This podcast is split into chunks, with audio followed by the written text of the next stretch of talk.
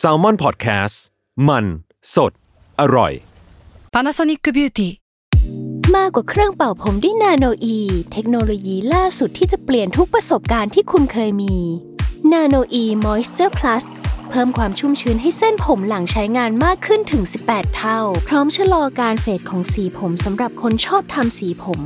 ดูแลความชุ่มชื้นทั้งเส้นผม หนังศีรษะและผิวคุณ Panasonic NA0J มีเทคโนโลยีนาโนอีที่ care only you This episode is brought to you by Shopify. Forget the frustration of picking commerce platforms when you switch your business to Shopify, the global commerce platform that supercharges your selling wherever you sell. With Shopify, you'll harness the same intuitive features, trusted apps, and powerful analytics used by the world's leading brands. Sign up today for your $1 per month trial period at shopify.com slash tech, all lowercase. That's shopify.com slash tech.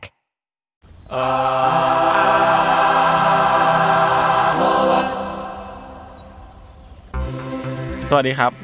สวัสดีครับ ครับ ขอต้อนรับเข้าสู่อาร์ทเวิร์ดนะครับ ครับ เรื่องศิลปะน่าสนใจจนเราไม่อยากเก็บไว้คนเดียวครับ ผม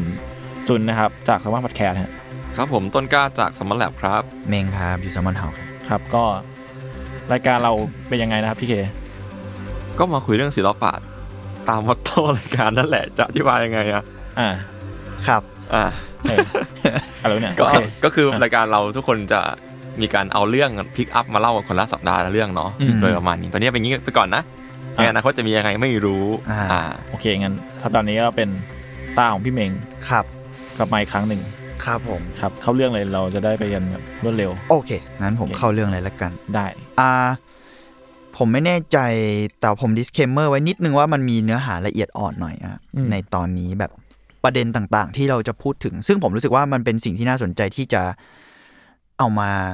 discuss กัน แต่ว่าบอกไว้ก่อนเลยว่ามันมีประเด็นที่ละเอียดอ่อนนิดหน่อย อืมโอเคไม่นิดอะประเด็นที่ละเอียดอ่อนเลยละกัน โอเคครับ ได้เลยครับ ศิลปินที่ผมอยากพูดถึงตอนนี้ชื่อว่า Silver Slot ขออนุญาตอ่านชื่อเลย แต่ว่า slot เขาจะสะกดด้วยตัว V S L V T ซึ่งมันเป็นจริงๆ มันเป็นแสลงไว้ด่าแบบ เป็นอ๋ออ่าอ่าสล็อตอะคืออะไรนะเอ่อเอาภาษารุนแรงไม่เป็นไรลิสเกมเมอร์แล้วนั่งร่านหรืออะไรประมาณนี้ผมไม่แน่ใจว่าอ๋อ slut ถ้า slut slut อ่า slot หรือ slut ก็ได้ ผมโอเครู้สึกว่า เออเออหวานผิดใช่ไหม slut แล้วกันคือเหมือน slot เขาใช้ตัว V มาแทนตัว U ใช่ไหมใช่อ่าโอเคแต่ว่าโอเคนั่นแหละครับ จริง ๆ มันอ่านว่า silver slot silver เนี่ยคือท่อระบายน้อ่าำเออ ก็คือเป็น e ในท่อระบายน้ำอะไรประมาณเนี้ย ชื่อศิลปินโโหสกปรกสกปรกอีกทีหนึ่งใช่ หรือบางครั้งเธอก็จะใช้ บางครั้งเธอจะเรียกตัวเองด้วยอีกชื่อว่าจุนโกะ ซึ่งเธอก็จะใช้ตัว V แทนตัว U อีกเช่นกันอืมอืม J V N แล้วก็ K O จุมานจากโกะอุนโกะไม่ใช่ ชื่อจุนโกะเลยจุนเดี๋ยวใช่ไหมเดี๋ยวจะบอกให้ฟังว่ามันคืออะไร โอเคครับ Sewerslvt เนี่ยกูอ่านถูกใช่ไหม slut เอาเป็นว่าจุนโกะกูใช้คำนี้อ่าง่ายดีจุนโกะเนี่ยครับเป็นศิลปินดนตรีอิเล็กทรอนิกส์ซึ่งอ่าเป็นแนวเรียกว่าแนว break core หรือว่า drum and bass ก็ได้ มันจะเป็นแบบอ่าดนตรีเต้นรำจริง ๆ แล้วมันคือดนตรีแบบdance อะคล้ายๆ EDM ถ้าเรียกว่า EDM ในความหมายของผมไม่ใช่ EDM แบบปาดปาดปาดมันคือแบบ electronic dance music อะมันคืออเพลงเต้นรำบางอย่างที่ใช้ sound สังเคราะห์ละกัน เรานิยามกันว่าอย่างนี้ ซึ่ง break core กับ drum and bass อะมันมี character ที่มันจะเร็วอืมและแรงมากเสียงมันจะแบบ อ่าตามชื่อเลย drum bass drum ไม่ drum กองอ่า drum กอง อ่าใช่อ่า drum and bass แต่แบบนั่นแหละครับ มันเอาเป็นว่ามันเป็นแนวดนตรีที่รุนแรง ซึ่งเขาจะไม่ได้จำกัดอยู่แค่2แนวทางนี้ แต่ว่าเราเรียกว่าเรานิยามเขาในฐานะนักดนตรีแนวประมาณนี้ เพราะว่าอืมดนตรีมันค่อนข้างเร็วรุนแรงและเป็น sound สังเคราะห์แต่เขาก็ยังมีกลิ่นอายของแบบดนตรีทดลอง หรือว่า noise noise ในที่นี้หมายถึงว่าเสียงแบบ เสียงแตกเสียงอะไรบางอย่างไปเลยที่แบบเอ่อนั่นแหละครับ แนวทางที่ที่มาใดๆอย่างเงี้ยไม่ใช่ มันก็เป็นประมาณว่าสาวสังเคราะห์แหละ แต่มันมีอ่าความรุนแรงแบบ แทบจะไม่ได้ แทบจะไม่ได้เป็นโน้ตหรือเมโลดี้แล้วอะไรเงี้ยอืมแต่เอาเป็นว่ามันเขาจะข้ามไปข้ามมา แต่เรา treat ว่าอะเขาเป็นเอ่อ break core ก็ได้ ลองไป search เพิ่มเติมได้ครับ ว่า break core มันนิยามชัดประมาณว่ายังไง แต่เอาเป็นว่าผมนิยามมันว่า มันคือดนตรีอิเล็กทรอนิกส์ที่รวดเร็วรุนแรงแล้วกัน โอเค เขาเป็นศิลปินในยุค อิเล็กทรอนิกส์อ่าเพิ่งเริ่มรู้จักแล้วก็มีกลุ่ม fanbase ในช่วงประมาณ 2018ถึง2019 นี่เองอะก็ไม่นานใหม่ๆอยู่นะเยไม่นานมากใหม่ๆไม่นานมาก ซึ่งก่อนหน้าเนี้ยอ่าเธอเนี่ยผมจะเรียกสลับเขากับเธอไปเรื่อยๆนะซึ่งก่อนหน้าเนี้ยเธอมีอ่าวงเรียกว่าอะไรเดียนามแฝงอื่นเหมือนกัน แต่ว่าเรียกว่าเริ่มมีชื่อเสียงในฐานะซิเวอร์เนี่ยช่วงประมาณปี 2018ถึงอืม2019แต่ว่างานก่อนของเขาก็จะไม่ใช่แนวนี้ป่ะหรือเป็นแนวนี้ ไม่เชิงแต่เรียกว่าเป็นอิเล็กทรอนิกส์แต่ว่าจะไม่ได้ชัดเจนเท่าอ๋อโอเคเท่าแนวนี้อ่าอ่าซึ่งงานของเธอทั้งเสียงทั้ง visual ไปถึงธีมต่างๆ ในงานของเขาเนี่ย มักจะมีความประหลาด dark แล้วก็หดหู่หรือว่าอ่าพวกอินเทอร์เน็ตมันจะชอบนิยามว่าเอ g จี้อะอ่าความเอจจี้ความแบบเบียวใดๆหนึ่งมันจะเรียกว่าเบียวมันก็มีกลิ่นอายแบบนั้นด้วย แล้วก็มีความแบบผมรู้สึกว่ามัน Emo มีความรู้สึกดูแล้วกระอักกระอ่วนอะมีความแบบอื ดูแล้วแบบไม่ไม่สบายใจป่ะไม่สบายใจเออซึ่งจริงๆเอจีความหมายมันก็กว้างมากอะเนาะมันก็จะมีทั้งจริง ๆ เบียวก็เป็นหนึ่งใน subset ของเอจีได้เหมือนกันนะแล้วก็มีความผมรู้สึกว่า visual เขาจะมีความแบบน่าขยักแขยงบางอย่าง หรือกระทั่งใน sound บางอย่างเสียง sample ที่เขาเอามาใช้อะไรเงี้ยเสียงจากแหล่งที่มาที่ค่อนข้างแบบ disturb นิดหน่อยอะไรเงี้ยอืมอืมซึ่งถ้าเราลองฟังดนตรีเขาอะสามารถลองเปิดฟังไปด้วยนะครับ มันซาวเนี่ยมันจะเป็นทั้งสำหรับผมมันคือความเกรี้ยวกราด มีความโกรธมีความโมโหอยู่ในนั้น แล้วก็เศร้า ซึ่งผมลองให้พวกคุณฟังไปแล้ว ผมรู้สึกว่ามันเป็นแบบนั้น มันมีความแบบเศร้าด้วย แต่ว่าก็ดุร้ายบางอย่างอ่ามันอยู่ในซาวมันดูแบบมีหลากหลายอารมณ์แรงๆใช่หน่อยแต่ค่อนข้างไปในโทนที่ dark หน่อยอ่าอะไรเงี้ยรู้สึกถึงแบบผมฟังรู้สึกมันบีบคั้นพอสมควรอะเออเอมีอความก็อึดอัดเล็กๆอะเหมือนแบบฟังในห้องแคบๆที่มีเพลงอัดอัดอัดอัดเออน่าสนใจนะเออเอปอระมาณอ่นั้นนะความรู้สึกผม รู้สึกบีบคั้นใช่ไหมเออเออเออผมไม่เคยนึกถึงแง่นี้ ซึ่งนั่นแหละครับอ่ามันมียูทูบเบอร์คนหนึ่งผมใช้ชื่อเออเขาใช้ชื่อว่า Triple p e p p o ผมไม่แน่ใจ เขาตั้งข้อสังเกตเกี่ยวกับดนตรีของ Sewer ว่าเอ่อมันสื่อสารโดยตรงกับ internet generation อืมอืมในความหมายของเขาน่าจะหมายถึง Gen Z นะ อันนี้ผมก็ตีความมาอีกกัน ก็คือที่เกิดในปี 2000 เป็นต้นไป ที่โตมากับพวก content แบบ edgy หรือว่าโพสต์หลอนๆ อะไรเงี้ย ซึ่งจริงๆ แล้วพวกเราอะก็ทันยุคนั้น เหมือนกันคือยุคที่แบบเราต้องทันอยู่แล้วเพราะเราเกิดก่อนอ่า2000นิดหน่อยใช่เนาะมันเป็นพวกแบบเอ่ออย่างจริง ๆ เว็บอย่างแบบ มันจะมี4chan ใช่ไหมหรือว่า Reddit ยุคหรือกระทั่งยุคแรกใช่หรือกระทั่ง YouTube ยุคต้นก็ตามอืมที่คุณจะเจอ content แบบอ่านี่คลิปอะไรอยู่ในนี้อะไรเงี้ยประมูลหรือเปล่าครับเนี่ยเออเออเอออาจจะเป็นอย่างนั้นด้วยก็ได้ OG บางอย่าง ความแบบอะไรบางอย่างในอินเทอร์เน็ตที่มันแบบหลอนแล้วก็การไหลเข้ามาของข้อมูลที่แบบเต็มไปหมด แล้วกระทั่ง social network ที่ก็ทุกคนในยุคเรียกว่า 2000 เป็นต้นไปอะหรือกระทั่งยุคเราอะก็โตมากับ social network แล้วอะมันคือการ connect กับคนอะไรเงี้ยมันเสียงของ Sewerslvt เนี่ยมันเหมือนมีความแบบ โดดเดี่ยวบางอย่าง แต่ทั้งหมดมันก็เต็มไปด้วยข้อมูล แล้วก็เต็มไปด้วยแบบ emotion ที่เยอะมาก ๆอะไรเงี้ยเออผมว่าเขาก็ตั้งข้อสังเกตที่น่าสนใจดี อ่าในแง่ sound อะนะครับ แล้วก็ในส่วนของ visual สิ่งที่ปรากฏ ในวิดีโอหรือภาพประกอบต่างๆ ที่คุณซิลเวอร์เนี่ยชอบใช้อะมันมักมีกลิ่นอายของ hentai อืมอืมก็คือพวกการ์ตูนโป๊การ์ตูนโป๊เลยและค่อนข้างโอนเอียงไปในทางแบบ lolicon ด้วยซ้ำก็คือแบบอ๋ออ่าพวก erotic แบบชอบเด็กอะไรเงี้ยแบบใคร่เด็กนิดนึงซึ่งมันมันก็มีซับช่องของอ่าการ์ตูนโป๊หรือกระทั่งการ์ตูนที่ไม่โป๊อะของญี่ปุ่นอะที่จะใช้วิชวลเหล่าเนี้ยเอ้ยไม่ใช่ใช้การเล่าเรื่องอย่างนั้นการเล่าเรื่องแบบนั้น หรือว่ากลิ่นอายตัวอีละโรครติกใด เอ่ออกลิ่นอายอีโรติกแบบนั้นตัวละครแบบนั้นอะไรเงี้ยๆอ่าไอพวกแบบโรลิคอนหรือว่าซิทคอนใดๆชอบใช่สาใช่วอะไรพวกนี้แบบซึ่งพอมองแบบความเป็นเฮนไทยอย่างเงี้ยแล้วแบบพอผสมกับความเอจจี้แล้วแม่งแบบมันดิสค่อนเทิร์บอะมันดิสเทิร์บนะเออมันพูดง่ายว่าเออเขาเป็นคนทำงานที่ค่อนข้าง disturb ทั้งในฐานะเสียงด้วยอืมและอ่า Visual วิชวลด้วยอืมเป็น concept เข้ามาตั้งแต่ชื่อเรื่องเอ้ยชื่อ ชื่อศิลปินเขาแล้วนะดาวใช่แฝงเขาอะใช่ใช่เออมันปูมาตลอดทางเลย ซึ่งมียูทูบเบอร์อีกคนที่ตั้งข้อสังเกต คือเขามีมีคนทำวิดีโอ essay ถึงเขาเยอะเหมือนกันนะ เพราะมันก็เป็นแบบเรียกว่ามันก็สุดขั้ว ซึ่งมีทั้งคนที่ชอบแล้วก็เกลียดไปเลยอะไรเงี้ย มียูทูบเบอร์อีกคนที่ชื่อชาวดี้นิยามงานของเขาว่าอ่าซึ่งผมรู้สึกว่าอันเนี้ยแม่งมีความน่าสนใจในแง่ทั้งซาวด์แล้วก็การ represent ทางวิชวลของเขาอะว่า depressing and nostalgic at the same time มคือรู้สึกว่าแม่งนั่งทั้งหน้าหดหู่แล้วก็มีความหวนถึงอดีตบางอย่าง ในเวลาเดียวกันอะซึ่งอันนี้นอกจากความแบบเอ g จีหรือเกรี้ยวกราดแล้วนะ มันผมชอบคำที่ว่า depress กับ nostalgic เนี่ย มันมีความแบบอ่าเป็นองค์ประกอบที่น่าสนใจอืมอืมถ้าเราลองไปดูในงานเขาเนี่ย เสียงทั้ง sampling sampling หมายถึงว่าเสียงที่เขาเอามาใช้อะนะอ่าจริงๆอัจาดกมาจากใช่ใดอัดมาจากที่อื่นแล้วเอามาตัดต่อเอามาตัดปะอะไรกันเนี้ยทั้ง sampling หรือกระทั่ง visual ที่นำมาใช้เออหรือการอ้างอิงถึงเอ่อ งานบางชิ้นของเขาอะความรู้สึกเราจะรู้สึกว่าเอ้ยมันคุ้นคุ้นๆเสียงแบบนี้วะหรือแบบคุ้นคุ้นๆภาพแบบนี้เหมือนเราเคยเห็นในการ์ตูนหรือว่ากระทั่งเว็บบอร์ดอะไรบางอย่างหรือเปล่าวะอืมที่แบบอืมมันผ่านเข้าตาหรือผ่านเข้าหูเรามา แต่เราก็แบบไม่แน่ใจว่ามันแค่คุ้นๆเพราะมันเกิดขึ้นจริง หรือเราคุ้นเพราะว่ามันไม่เคยเกิดขึ้นแต่มันแค่คุ้นอะด้วยความรู้สึกอะไรบางอย่าง ผมรู้สึกว่าอันนี้เออก็เป็น aesthetic ที่น่าสนใจเหมือนกันอ่า แต่โดยรวมแล้วอะ nostalgia หรือ nostalgic ที่เราพูดถึงเนี่ยมันไม่ใช่การโหยหาอดีตที่เป็นแง่ดีอะมันคือเหมือนตอนที่แบบเด็กๆ เราแบบไปเจอเว็บอะไรแปลกๆ หรือว่าอ๋ออยู่ดีเออเออ YouTube สมัยสมัยแรก ๆ ของ YouTube อะที่มัน suggest content อะไรก็ไม่รู้ขึ้นมาแล้วเรากดเข้าไปดูแล้วแบบดูตอนเที่ยงคืนเออแล้วเขียนเขียนอะไรวะเนี่ยเอออะไรอย่างเงี้ยๆเหมือนเรายังอ่อนเยาว์ต่อโลกอินเทอร์เน็ตอยู่อะใช่แล้วไปเจออะไรอย่างนั้น อะเออเป็นอีกมุมหนึ่งที่แบบเป็นมุมอาจจะเป็นนั้นนะมุมที่ตอนเด็กๆ เราไม่คุ้นเคยแล้วว่าเข้าไปแล้วแบบเชี่ยมันคือโลกมืดอะเออเออมันหรือคือว่าโลกมืดแบบโลกมืดเรื่องที่ไม่ดีที่เราเจอตอนเด็กๆ ก็อาจจะใช่ก็ได้นะ ก็อ่านในแง่นั้นก็อาจจะใช่อืมอืมเพราะว่าการเข้าถึงอินเทอร์เน็ต เอาจริงถึงกระทั่งยุคนั้นหรือถึงยุคเนี้ยมันก็มีความแบบอืมเอ่อเขาเรียกอะไรเดี๋ยวประตูมันกว้างมากอะอืมแล้วมันไปไหนไปไหนก็ได้อะ แล้วมึงอาจจะเปิดผิดบานก็ได้อะอ่าอะไรอย่างเงี้ย เออผมก็เลยรู้สึกว่าเออคำว่า nostalgia ก็น่าสนใจดีใน นิยามที่เขามาพูดถึงดนตรี เอ้ยมาพูดถึงงานของคุณซิลเวอร์ เนี่ยอืมเออ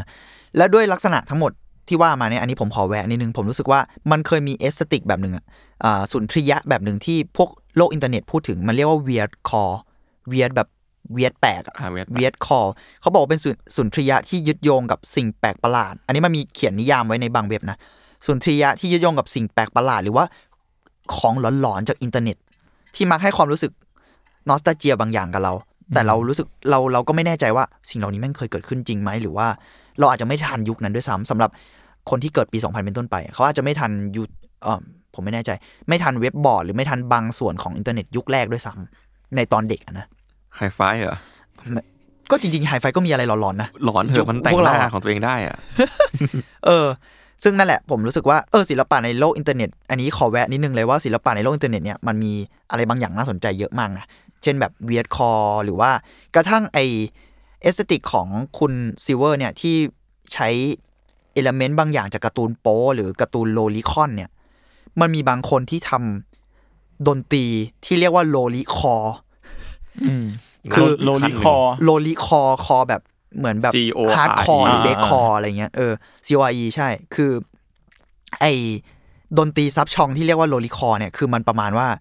เอา sample ทั้ง ทั้ง sample เสียงหรือว่า visual บางอย่างจากเอ่อการ์ตูน โดยเฉพาะอย่างยิ่งการ์ตูนโป๊ที่เป็นไปในทาง lolicon อะมาเล่นแล้วใส่พวกดนตรีแบบส่วนใหญ่แล้วจะเป็นพวกดนตรี drum and bass ดนตรี breakcore หรือดนตรีที่มันเป็นแบบอิเล็กทรอนิกส์ที่แรงๆอะเข้าไปกับ sound เหล่านั้น ซึ่งแม่งแม่งมี sub-genre ย่อยอะแล้วมันเป็นแบบปรากฏการณ์ไม่ใช่ปรากฏการณ์หรอกมันเป็น niche บางอย่างในโลกอินเทอร์เน็ตอะอืมที่เรียกว่า lolicore แล้วมันมีศิลปินที่ทำงานแบบนี้ จริง ๆ อะไรอย่างเงี้ยเชื่อจะว่าไปผมก็เคยฟังแนว nightcore เหมือนกันนะเออ มันก็จะมีแบบ ซึ่งเป็นประมาณนั้นมันก็กำเนิดจากโลกอินเทอร์เน็ตเหมือนกันปะอ่าอ่าใช่ nightcore อืมก็อืมคล้ายๆกับ lolicore พี่อะแค่แบบมันไม่ได้ดู deep ขนาดนั้นมันดูแบบความมีความอนิเมะอยู่อะเหมือนเอาเพลงเพลงหนึ่งมาอ่าอ่าอ่าแล้วใส่ความอนิเมะที่รุนแรงเข้าไปอีกเร่ง speed บ้างเร่งอะสไรบ้าปีดงบีบคั้นอารมณ์อะไรเข้าไปอีกอะไรอย่างเงี้ยเออผมเลยรู้สึกว่าเออ อันนี้แวะเฉยๆว่าแบบอืมเออศิลปศิลปะในโลกอินเทอร์เน็ตเนี่ยมันมีความเฉพาะตัวแล้วก็ความหลอนบางอย่างเหมือนกันเนอะจริง ๆ แล้ว โอเค กลับมาที่คุณ Sewerslvt นะครับอ่าการใช้โซเชียลมีเดียของเธอเนี่ยก็มีความปั่นสูงมาก ส่วนมากก็ลงภาพประหลาด ผมเคยตาม IG อยู่ อืมภาพประหลาดประหลาดๆแล้วก็แบบไม่เคยเห็นหน้าจริง ตัวตนจริงอะลึกลับอ่าอ่าประมาณนึงแต่แต่เหมือนเขามีอวตารปะใช่แล้วเขาจะสร้างอวตารของตัวเองก็คือจุนโกะแหละเขาจะเรียกตัวเองว่าจุนโกะในฐานะอวตารเขาอะมันจะเป็นรูปการ์ตูนผู้หญิง น้องผมม่วง น้องผมม่วง ซึ่งรู้สึกว่าจริงๆก็โป๊โดยส่วนใหญ่ แล้วก็ มีทั้งแบบภาพ 3D ภาพอีลาสที่เป็น 2D อะไรอย่างเงี้ยเขาจะเขาจะเรียกคนเนี้ยว่าจุนโกะมันเป็นทั้งแทนเขาหรือบางทีเขาก็จะเรียกว่านี่คือจุนโกะนะอะไรอย่างเงี้ยแล้วก็เอ่อผมไม่เคยตามทวิตเตอร์ผมเลยไม่แน่ใจว่า เธอเปิดหน้าจริงแค่ไหนอะไรยังไง แต่ผมคิดว่าคงคงไม่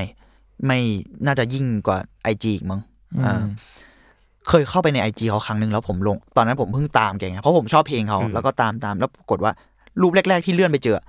คือมีผู้หญิงคนหนึ่งแบบผมปิดหน้าแบบมืดๆอะเราเล่นคอมอยู่ในท่อระบายน้ำอะไรวะไอ้เนี่ยเชี่ยมึงมึงเป็นใคร แล้วไม่รู้ด้วยซ้ำว่า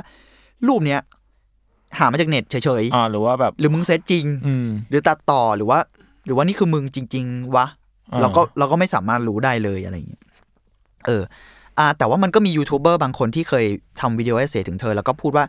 เธอเกิดในช่วงปี 2000 คือเหมือนมันมันมีบางแหล่งข่าวที่สามารถตามได้ว่า ผมคิดว่าน่าจะเป็นในทวิตเตอร์แล้วเธอเป็นคนโพสเองนะ ว่าแบบ เขาเป็นใครอยู่ที่ไหนอะไรยังไงอะไรประมาณเนี้ยเออ อ่า ซึ่งอย่างที่เคยบอกไปอย่างที่ทีเคพูดอะว่าตั้งแต่ชื่อเขาแล้วมันก็ชัดแล้วว่าคาแรคเตอร์เขาอะต้องการแสดงออกคาแรคเตอร์แบบไหน อะไรอย่างเงี้ยแล้วก็อ่า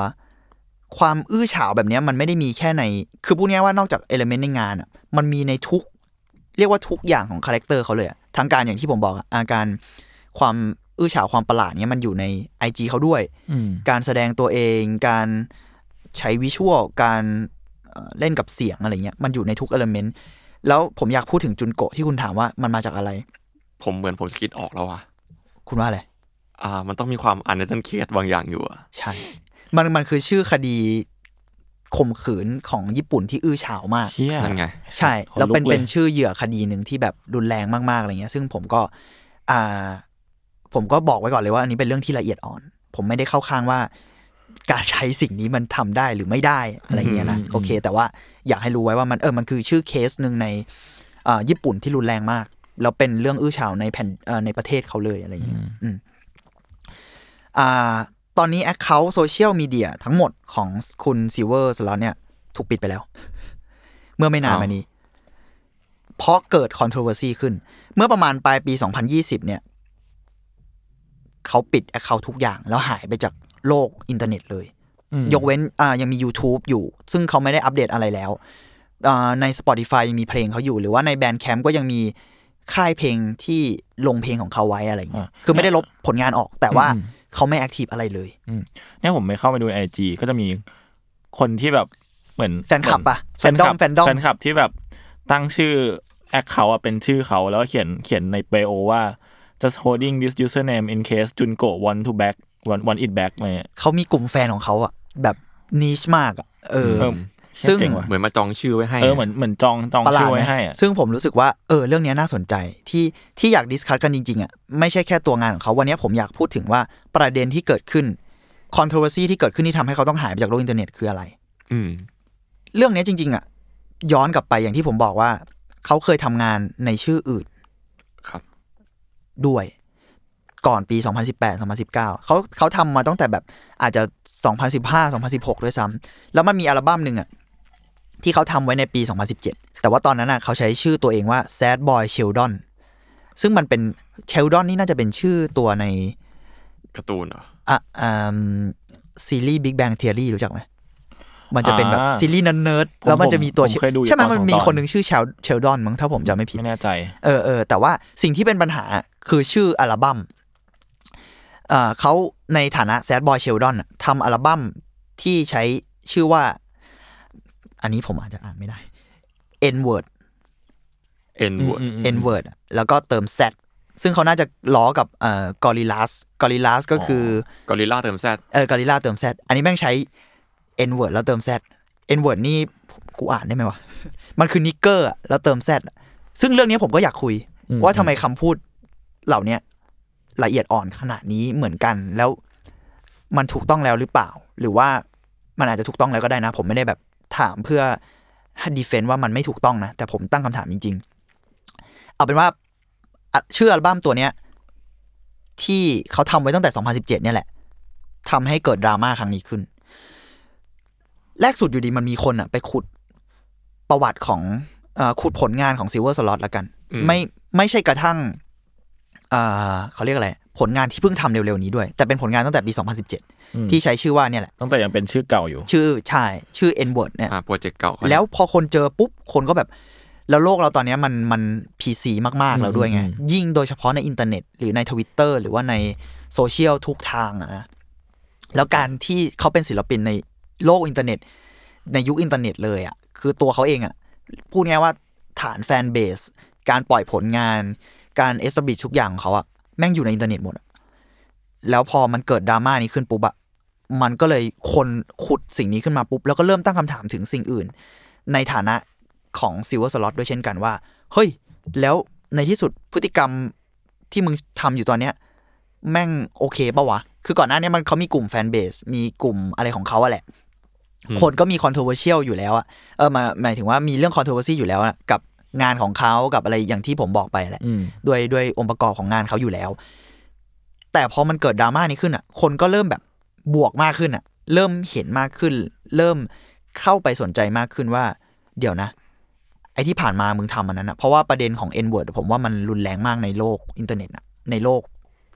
ฝรั่งหรือในในโลกของอืมอืมสากลแหละฝั่งเออฝั่งจริงๆมันก็สากลแต่ว่าในผมเชื่อว่าในฝั่งอเมริกามันหนักกว่าผมรุนแรง specific ด้วยเลยว่าอเมริกาและโลกฝั่งอ่ายุโรปยุโรปฝั่งฝั่งตะวันตกอะอ่าใช้คำว่าตะวันตกใช่แล้วกัน มันรุนแรงมากอืมอืมๆอะแล้วสิ่งเหล่านี้มันก็เลยเริ่มทำให้เป็นแบบเขาเรียกอะไรนะโดมิโนล้มอะเขาก็แบบ เริ่มถามว่า เอ้ยแล้วในแล้วไอ้สิ่งที่มึงใช้ชื่อตัวมึงเองอะที่ใช้คำว่าสล็อตหรือว่าอะไรเงี้ย มันโอเคแล้วเปล่าวะ แล้วกระทั่งจุนโกะ แล้วกระทั่งว่าการแสดงออกทางโซเชียลมีเดียของคุณ ซึ่งเขาไม่ได้แค่แบบ มันจะมีคอนเทนต์อื่นด้วยอะที่มันไม่ใช่แค่เรื่องของอ่าเรื่องเอ็นบทอย่างเดียว เออเรื่องเอ็นวอร์ดอย่างเดียว หรือเรื่องอีโรติกอย่างเดียวมันมันดูแบบมีหลายประเด็นที่เขาแบบสุ่มเสี่ยงมาทุกอย่างเลยอะอืมอย่างที่ผมบอกอะเพราะเอลเมนต์เขาในตัวทั้งหมดอะมันเป็นอย่างนั้นอะ กระทั่งเพลงที่ผมเปิดให้พวกคุณอะก่อนเข้ารายการผมเพิ่งเปิดแบบวิชวลแล้วก็เออเรียกว่า MV ก็ได้มั้งแล้วก็เพลงไปเพลงแม่งชื่อ Mr. Q Myself อะหรืออะไรเงี้ยแค่ล้วชื่อก็แล้วตอนหลังตั้งแต่ยุคเขา aware PC มากขึ้นอะไรเงี้ยกระทั่งการพูดซูซายฆ่าตัวตายหรือว่าเอ่อเพราะมันก็มีบางคนที่ได้รับผลกระทบจากสิ่งเหล่าจากนี้จสิ่งริงเหล่าอ่าใช่ใช่ๆแน่นอนว่ามีปัจจัยอื่นแวดล้อมด้วยแหละ แต่ว่ามันก็มีผลนะเออแล้วก็กระทั่งความแบบเอ่อเนี่ย การฆ่าตัวตายประเด็นต่างๆ หรือว่า homophobic ที่เขาใช้ เพราะว่ามันก็มีความรุนแรงบางอย่างที่เขาพูดถึง homosexual หรือว่าเพศ LGBTQ อะไรก็ตามแต่ misogynyเพราะว่ามันมีการใช้ภาพแทนของผู้หญิงที่เป็นทั้ง hentai หรือ loli อะอ่ามัมันก็คือความแบบรังเกียจผู้หญิงหรือเปล่าอะไรเงี้ยทุกอย่างที่ PC จะมีขอบเขตอะใส่เขาหมดเลย ตั้งคำถามกับเขาว่า เดี๋ยวนะ มึง มึงเป็นยังไงกันแน่วะอืม ดูเป็นเพลงที่แบบเหมาะจะเอาไปปล่อยใน dark web มากๆอะยังบอกไม่ถูก เออ ซึ่งนั่นแหละ ในที่สุดดราม่าครั้งเนี้ยที่เริ่มจากอ่าอัลบั้มที่เขาทำไว้ตั้งแต่ 2017อะมันก็เลยไล่มาเป็นแบบเหมือนไฟลามทุ่งใส่เขาอะอืมทุกอย่างอ่าระดมใส่เขาหมด แล้วหลังจากเกิดเรื่องอื้อฉาวเนี่ยขึ้นอะตัวคุณ Sewerslvt เนี่ยก็ออกมาขอโทษ แบบ เราเราตามจุดนั้นไม่ทันนะ เพราะว่าเหมือนเขาน่าจะโพสต์ในทวิตเตอร์เป็นส่วนใหญ่มั้งไอ้พวกถ้อยถ้อยคำอะไรเงี้ยออกมาขอโทษ และลบงานล่อแหลมทั้งหมดออก ซึ่ง MV ที่ผมเปิดให้คุณอะจริง ๆ แล้วคนอื่นดูดมาลง ดูดมาลงอ่า OG ของมันอะถูกลบไปจากอ่าช่อง YouTube ส่วนตัวของเขา ตอนนี้ยังช่อง YouTube ส่วนตัวของเขาเหลือแค่บางอัลบั้ม มันจะมีอัลบั้ม The Slot Always Gets Fix อะไรสักอย่างที่แมันเป็นแบบว่า คนนี้ไอไอ อีนี่จะได้ยาเสมออะไรประมาณเนี้ยแบบอืมอืมอืมแบบเชิงนั้นเลยอะไรเงี้ย Fix มันน่าจะเป็นแสลงแบบไว้ไว้ซื้อขายยาผมไม่แน่ใจนะเอ่อนั่นแหละเขาก็ออกมาลบหมดเลย แล้วก็ช่วงปลายปี 2020 ก่อนที่เขาจะหายตัวไปเนี่ยเขาเอาเงินบริจาคจำนวนหนึ่งอะให้ Black Lives Matter ด้วยซ้ำก็คือออกมาบอกว่า กูไม่ได้เลสิตเพื่อนอะไรอย่างเงี้ยอ่าเพื่อแบบแสดงเจตนารมณ์ว่า เฮ้ย แล้วเขาก็เขาพูดถึงประเด็นที่เขาทำไป ผมไม่ชัวร์ประเด็นที่พูดถึงขนาดนั้น ผมได้แต่ตาม เพราะว่าตัวโซเชียลเขาลบออกหมดแล้วไงหมายถึงคนที่วิเคราะห์หรือว่าเอาเรื่องเขามาเล่าอะคือเขาออกมาขอโทษ แล้วก็บอกว่า เฮ้ย การใช้ภาษาของเขาหรือ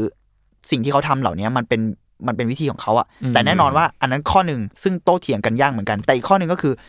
สำหรับเขาอะมันเหมือนแบบนั่นเป็นเรื่องที่ผ่านไปแล้วเว้ยอ่ามันไม่ใช่ชื่อของซิ l เวอร์สล็อตด้วยซ้ำมันคือมันแซคืดอบอยเชลดอนในปีอดีตของเขา2017 ซึ่งเขาก็เสียใจกับสิ่งที่เกิดขึ้นเหมือนกันอืนะมเออและ ย้อนแย้งมากที่ว่าก่อนหน้าจะเกิดดราม่าครั้งเนี้ยไม่นานอะซึ่งอันเนี้ยผมเห็นใน IG ด้วยตัวเองเลยด้วยซ้ำเขาเพิ่งออกมาว่าตัวเองอะโดนคุกคามโดนฮาร์ s เพราะว่ามีคนรู้ว่าเขาเป็น transgender อ่าอ้าว โอเค ก่อนดราม่าครั้งนี้เกิดไม่นานเลยอะแล้วแบบผมแบบเฮ้ยเอ้าเอ้าแล้วเชียร์ประเด็น homophobic ประเด็น misogyny อะไรต่าง ๆเนี้ยมันก็พูดกันยากขึ้น เพราะว่าตัวเขาเองเป็น transgender ที่เปิดเผยด้วยนะ แล้วปรากฏว่ามันมีบางคนที่รู้ว่าเขาเป็น แล้วก็แบบเหมือนพวกแบบพวก homophobia ของจริงอะอ่า harass เขาเราไม่แน่ใจว่าทาง cyberbully หรือว่า โดยตรงอะไรยังไงอืมเพราะเพราะเราไม่รู้แทบจะไม่รู้จักตัวจริงเขาเลยเท่าไหร่ เรารู้แค่ว่าอะเขาเป็นคนที่เกิดประมาณปีสองพันเขาเป็น transgender และเป็นออสเตรเลีย คืออยู่ในอยู่ในออสเตรเลียเขาเขียนไว้ในประวัติที่อ่าเว็บพวกดนตรีอะไรส่วนใหญ่เงี้ยแต่เขียนแค่นั้นเลย แทบจะไม่รู้อย่างอื่น ผมมีทฤษฎีคร่าวๆเมื่อกี้ด้วย ผมรู้สึกว่าเขาอะอาจจะไม่ได้เกิดใน2000แต่อาจจะลดลงมาอีก เพราะว่าชื่อจุนโกะอะพี่อย่างที่พูดว่ามันเป็นชื่อของคดีฆาตกรรมสะเทือนขวัญที่สุดของญี่ปุ่นนะครับอันหนึ่งอืมอืมๆจุนจุนโกะฟุรุตะอะไรเนี่ยซึ่งคดีเนี้ยมันเกิดมาประมาณหนึ่งเก้าเลยปะเราไม่ชัวร์ยี่สิบสามสิบปีแล้วครับ ถ้านับถึงในวันเนี้ย อืม เพราะฉะนั้นแล้วเขาเขาน่าจะอายุประมาณแบบยี่สิบกว่าๆถึงสามสิบ อะไรหรือเปล่าไม่ทราบอ๋อคุณคุณรู้สึกว่ามันเขาอยากใช้ชื่อนี้ หมายถึงว่าเขาน่าจะเกิดทันยุคนั้นเนี่ยเหรอไม่แน่ เพราะไม่อืมมันน้อยคนที่จะรู้เรื่องนี้หรือเปล่าอุ้ยะไรผมว่าผมว่าก็ไม่ ผมว่าไม่ใช่ไหมฝั่งเอจจีอะแม่งมีคอนเทนต์แบบนี้เยอะมากนะก็ในอาจอินจะเทอร์เน็ตใช่แค่คุณฟังอันเดอร์เคสก็น่าจะรู้ละอ่าใช่เออให้ฟังอายศซึ่งพูดก็รู้แล้วไอไอตัวเขาอะเนี่ยแหละ มันก็มีความแบบ controversy เหล่านี้เกิดขึ้น แล้วก็ทำให้เขามาหายตัวไป จนถึงตอนเนี้ย ก็ยังไม่มียังไม่มีอืมยังไม่สัญญาณกลับมาว่าจะกลับมา ใช่ แล้วทุกคนก็อืมมันก็จะมีกลุ่มแฟนที่นึกถึงเขานะหมายถึงว่า ก็คิดถึงเขาอะเพราะว่ามันทุกคนอะตามด้วยดนตรี และคาแรคเตอร์บางอย่างของเขาจริง ๆ ซึ่งผมอะผมก็เป็นหนึ่งในคนที่ชอบดนตรีเขาแต่ผมก็พูดไว้ตรงนี้เลยว่า ผมไม่ได้บอกว่าสิ่งที่เขาทำถูกต้องแล้วอืมหรือว่า หรือกระทั่งผิด ผมผมมาอยากชวนคุยเรื่องนี้เหมือนกัน แต่ว่าอะเดี๋ยวผมขอเล่าต่อนนิดนึงว่า ผมว่าประเด็นที่น่าสนใจคือ เขาเองก็เป็นเหยื่อจากสิ่งที่เขาอ่า เขาเรียกอะไรนะเหยื่อใน topic เดียวกันอะคือมันคือเรื่องของ PC อะบางอย่าง เขาก็เพิ่งโดนเรื่อง transgender แล้วหลังจากนั้นอยู่ดีเขาก็ไปโดนเรื่องประเด็นอื่น ๆของ PC อืมแล้วน่าสนใจที่ว่าถ้าอ่าประวัติของเขาถูกต้องตามเนี้ยนะ ว่าเขาเกิดในปี 2000 วัฒนธรรมที่เขาโตมา มันก็คือช่วง 2010 หมายถึงว่าเริ่มเป็นวัยรุ่นเริ่มอะไรเงี้ย 2011 ถึง 2017 เนี่ย ตัวละครในโลกออนไลน์แบบเดือดๆอะที่เต็มไปด้วยมุกตลก ทุเรศทุรัง หรือความ edgy content หรือความโพสต์หลอนๆในอินเทอร์เน็ตอะแม่งแทบจะอยู่ในยุคนั้นหมดเลยอะอืม อย่าง Filthy Frank หรือ Pink Guy ที่ต่อมาตอนเนี้ยเป็นโจจิแล้ว อ่าก็ใช่ ผมแบบตัวโจจิเองเนี่ยแม่งก่อนหน้าที่จะเป็นโจจิอะแม่งเฮี้ยแบบ